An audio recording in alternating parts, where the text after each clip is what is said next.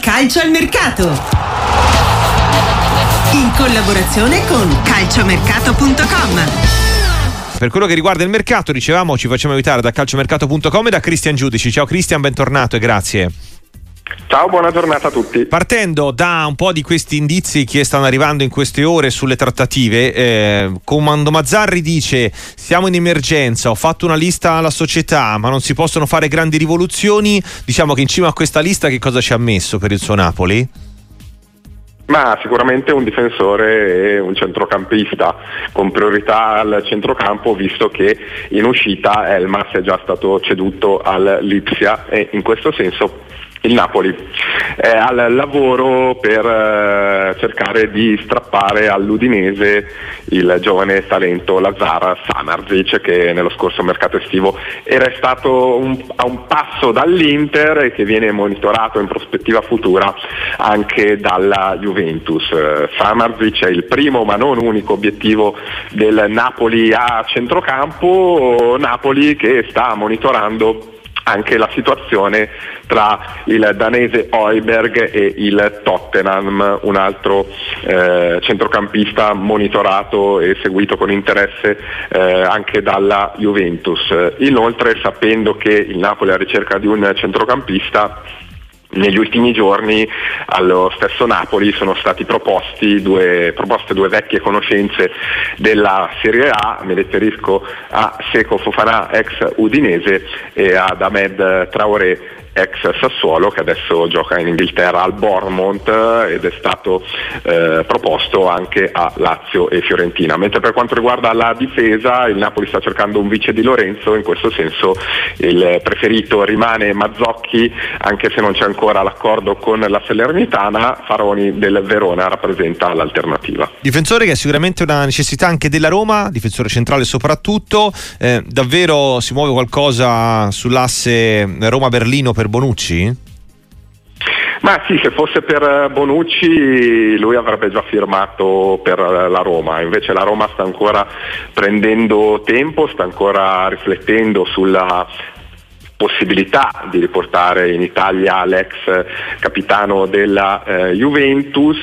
e nel frattempo monitora anche degli obiettivi alternativi. Senza dimenticare che eh, la Roma in caso di una partenza importante a livello di ingaggio come può essere quella del centrocampista portoghese Renato Sanchez che è in prestito dal Paris Saint Germain potrà, potrebbe anche pensare di prendere due difensori, di regalare due difensori a Mourinho in questo senso oltre a Bonucci i giallorossi, i dirigenti giallorossi mh, seguono con attenzione il tedesco Kerer eh, del West Ham ma, ma anche eh, il belga Teate ex Bologna e il turco Demiral ex Atalanta. 366 684 122 anche per le vostre domande e sensazioni sul mercato da confrontare con calciomercato.com eh, l'altro fronte eh, di cui si parla molto è ovviamente il fatto che siano un po' tutti pazzi per questo zirze del Bologna e di quanto fatto eh, fin qua in campionato. Eh, ci sono un po' di dettagli in più che avete scovato su clausola rescissoria e rapporto diciamo di, di mercato che ha il Bologna con l'attaccante olandese